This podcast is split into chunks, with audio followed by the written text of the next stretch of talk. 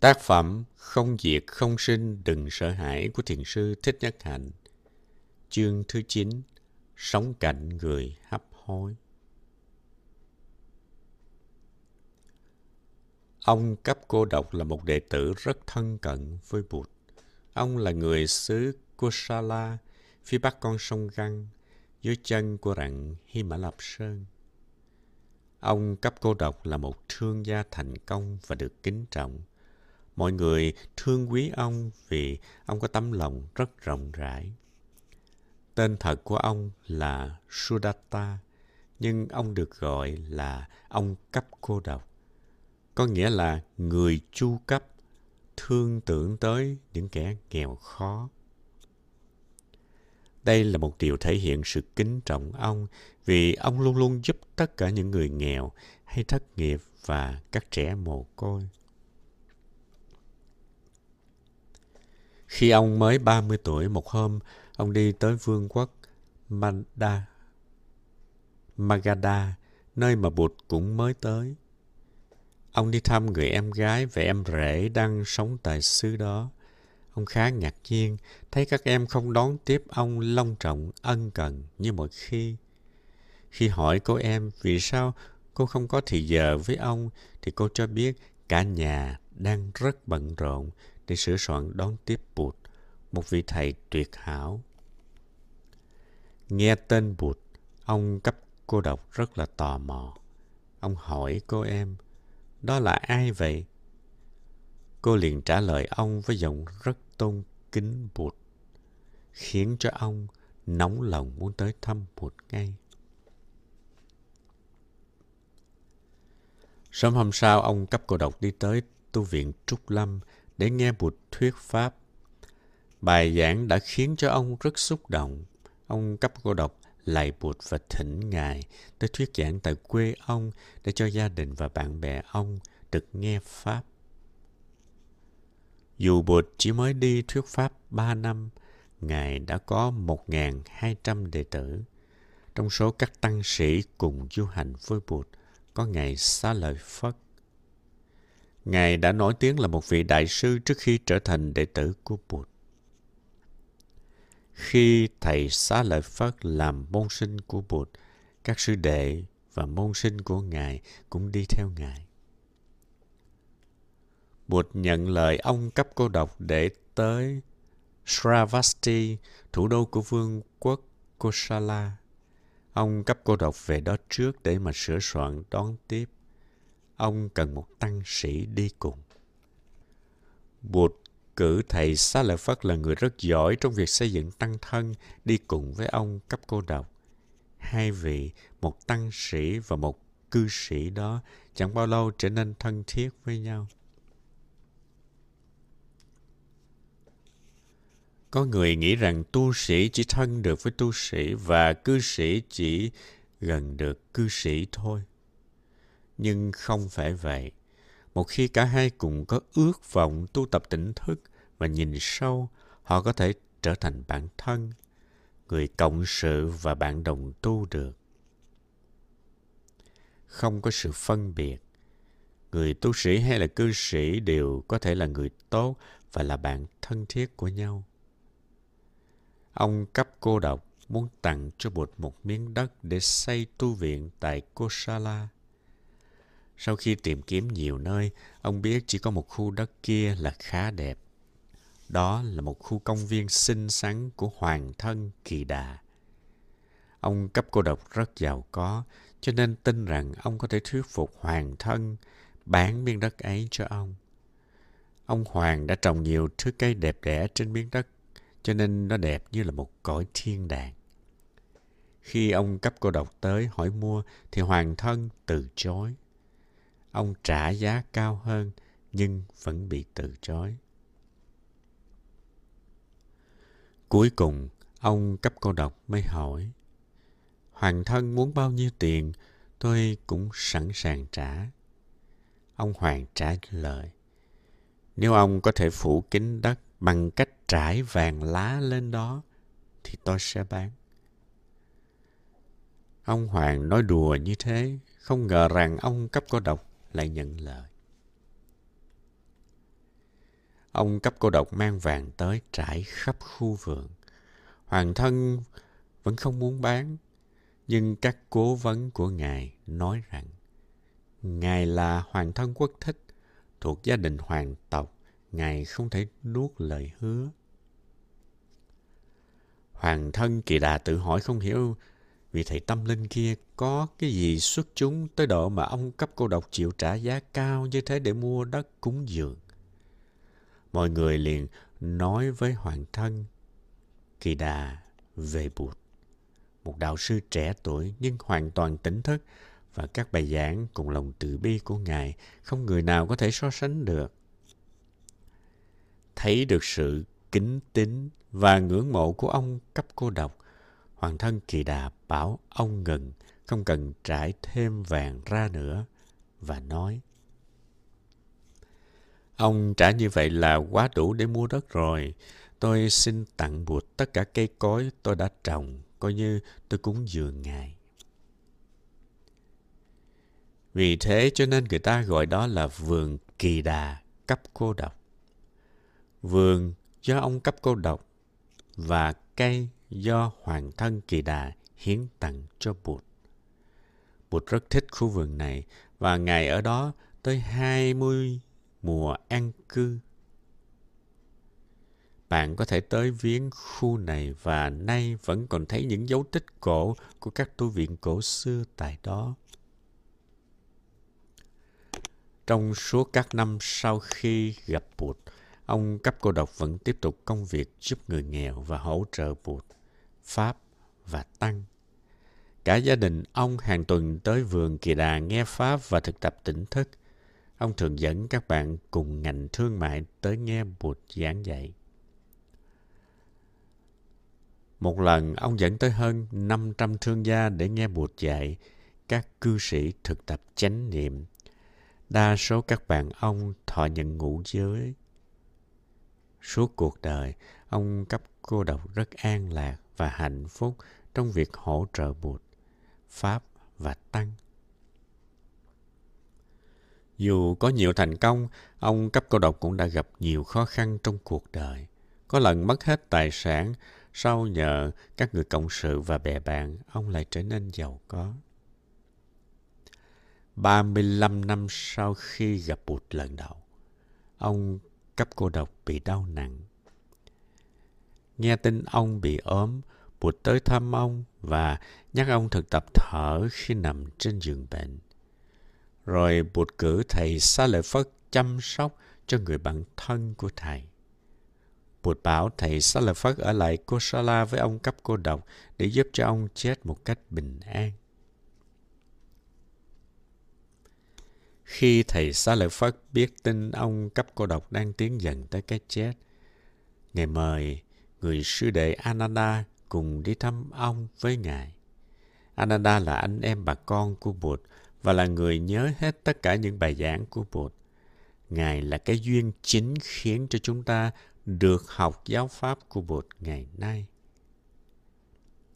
Sau buổi khất thực, hai ngày tới thăm ông cấp cô độc tại nhà ông – khi hai vị tăng tới nơi, ông cấp cô độc rất vui sướng được gặp hai người, vì ông cảm thấy rất cần gặp quý vị đó.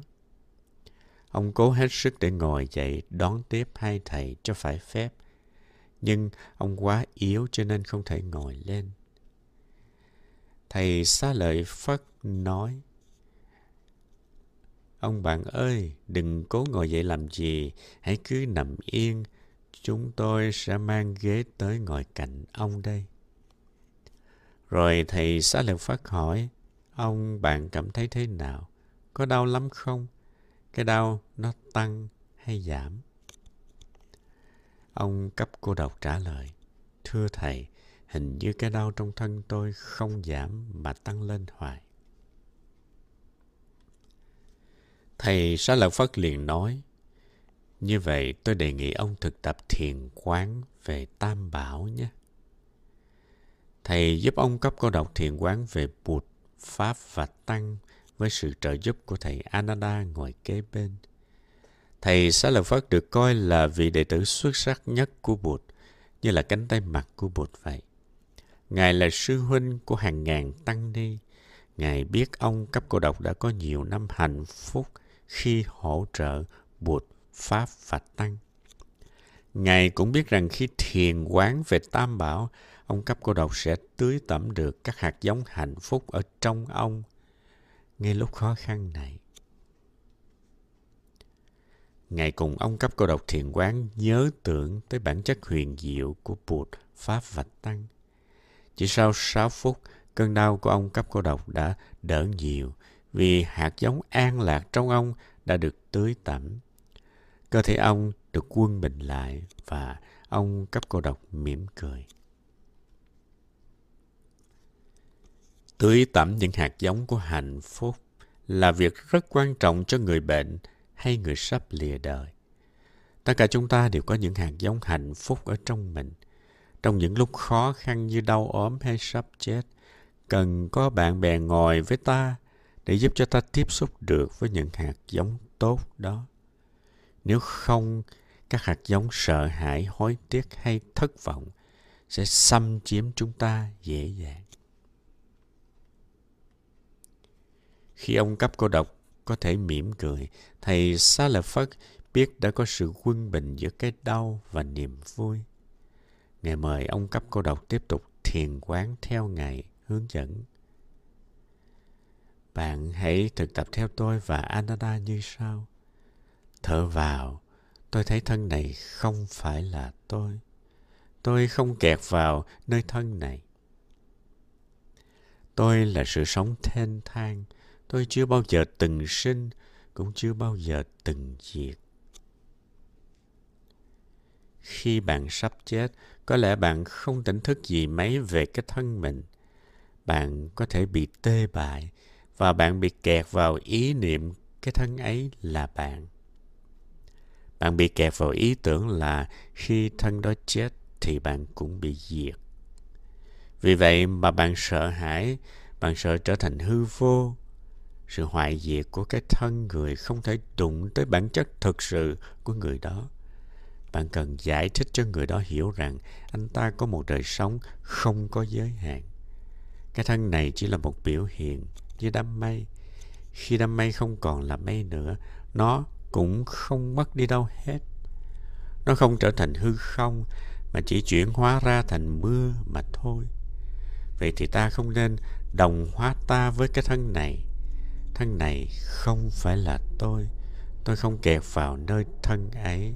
Tôi là sự sống thênh thang.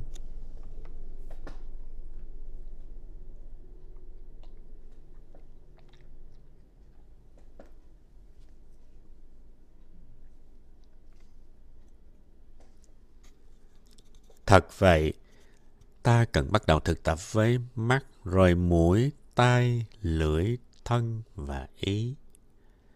Mắt này không phải là tôi, tôi không kẹt vào đôi mắt này. Tôi là sự sống thênh thang. Tai này không phải là tôi, tôi không kẹt vào đôi tai này. Tôi là sự sống thênh thang. Mũi này không phải là tôi, tôi không kẹt vào cái mũi này tôi là sự sống thênh thang thực tập như vậy giúp ta không tự động hóa mình với cặp mắt, đôi tai, cái lưỡi, cái mũi hay cái thân mình. Ta khám phá ra các thức của những ngũ quan đó và thấy ta không phải chỉ là các giác quan. Ta phong phú hơn sự biểu hiện của các giác quan đó nhiều. Sự ngừng bặt của các biểu hiện kia không ảnh hưởng gì tới ta. Chúng ta nhìn lại coi cái gì là tự tánh của ta trên cơ thể và giác quan có ngũ uẩn sắc thọ tưởng hành và thức nhìn sâu vào từng uẩn ta nói những thứ đó không phải là ta nhận thức cảm thọ tư tưởng tới rồi đi đó không thể là ta được. Tâm thức cũng như vậy, chỉ là những biểu hiện. Khi các duyên đầy đủ thì chúng biểu hiện. Khi duyên không còn đầy đủ thì chúng không biểu hiện. Dù có biểu hiện ra hay là không, những thứ đó cũng không phải là ta. Thầy Xá Lợi Phất hướng dẫn ông cấp cô độc qua các thức của giác quan và qua năm uẩn và ông cấp cô độc thấy chúng không phải là mình. Sau đó thầy Xá Lợi Phất hướng dẫn ông thiền quán về tứ đại. Thầy nói với ông cấp cô độc. Bạn ơi, chúng ta hãy tốt tiếp tục thiền quán. Đất không phải là tôi. Đất đây có nghĩa là tất cả các chất rắn như là thịt, xương, các cơ quan, bắp thịt. Lửa hay hơi nóng để giữ cho thân ấm áp và tiêu thức ăn không phải là tôi. Tôi không kẹt vào yếu tố lửa hay hơi nóng đó. Chất nước trong tôi không phải là tôi. Có nước cùng khắp trong thân tôi, nhưng tôi không bị ràng buộc vào nó. Gió hay không khí trong tôi cũng không phải là tôi, vì tôi không bị kiềm tỏa bởi biên giới nào hết. Thầy Sa Lợi Phất tiếp tục như thế.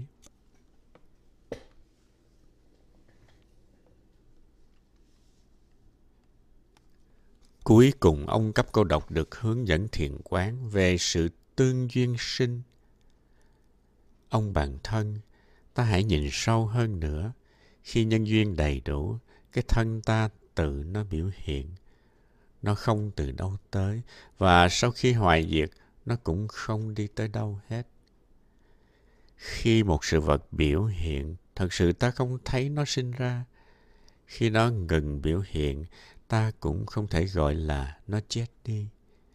Chúng ta vượt thoát được các ý niệm tới đi, có không, sinh diệt, giống nhau, khác nhau.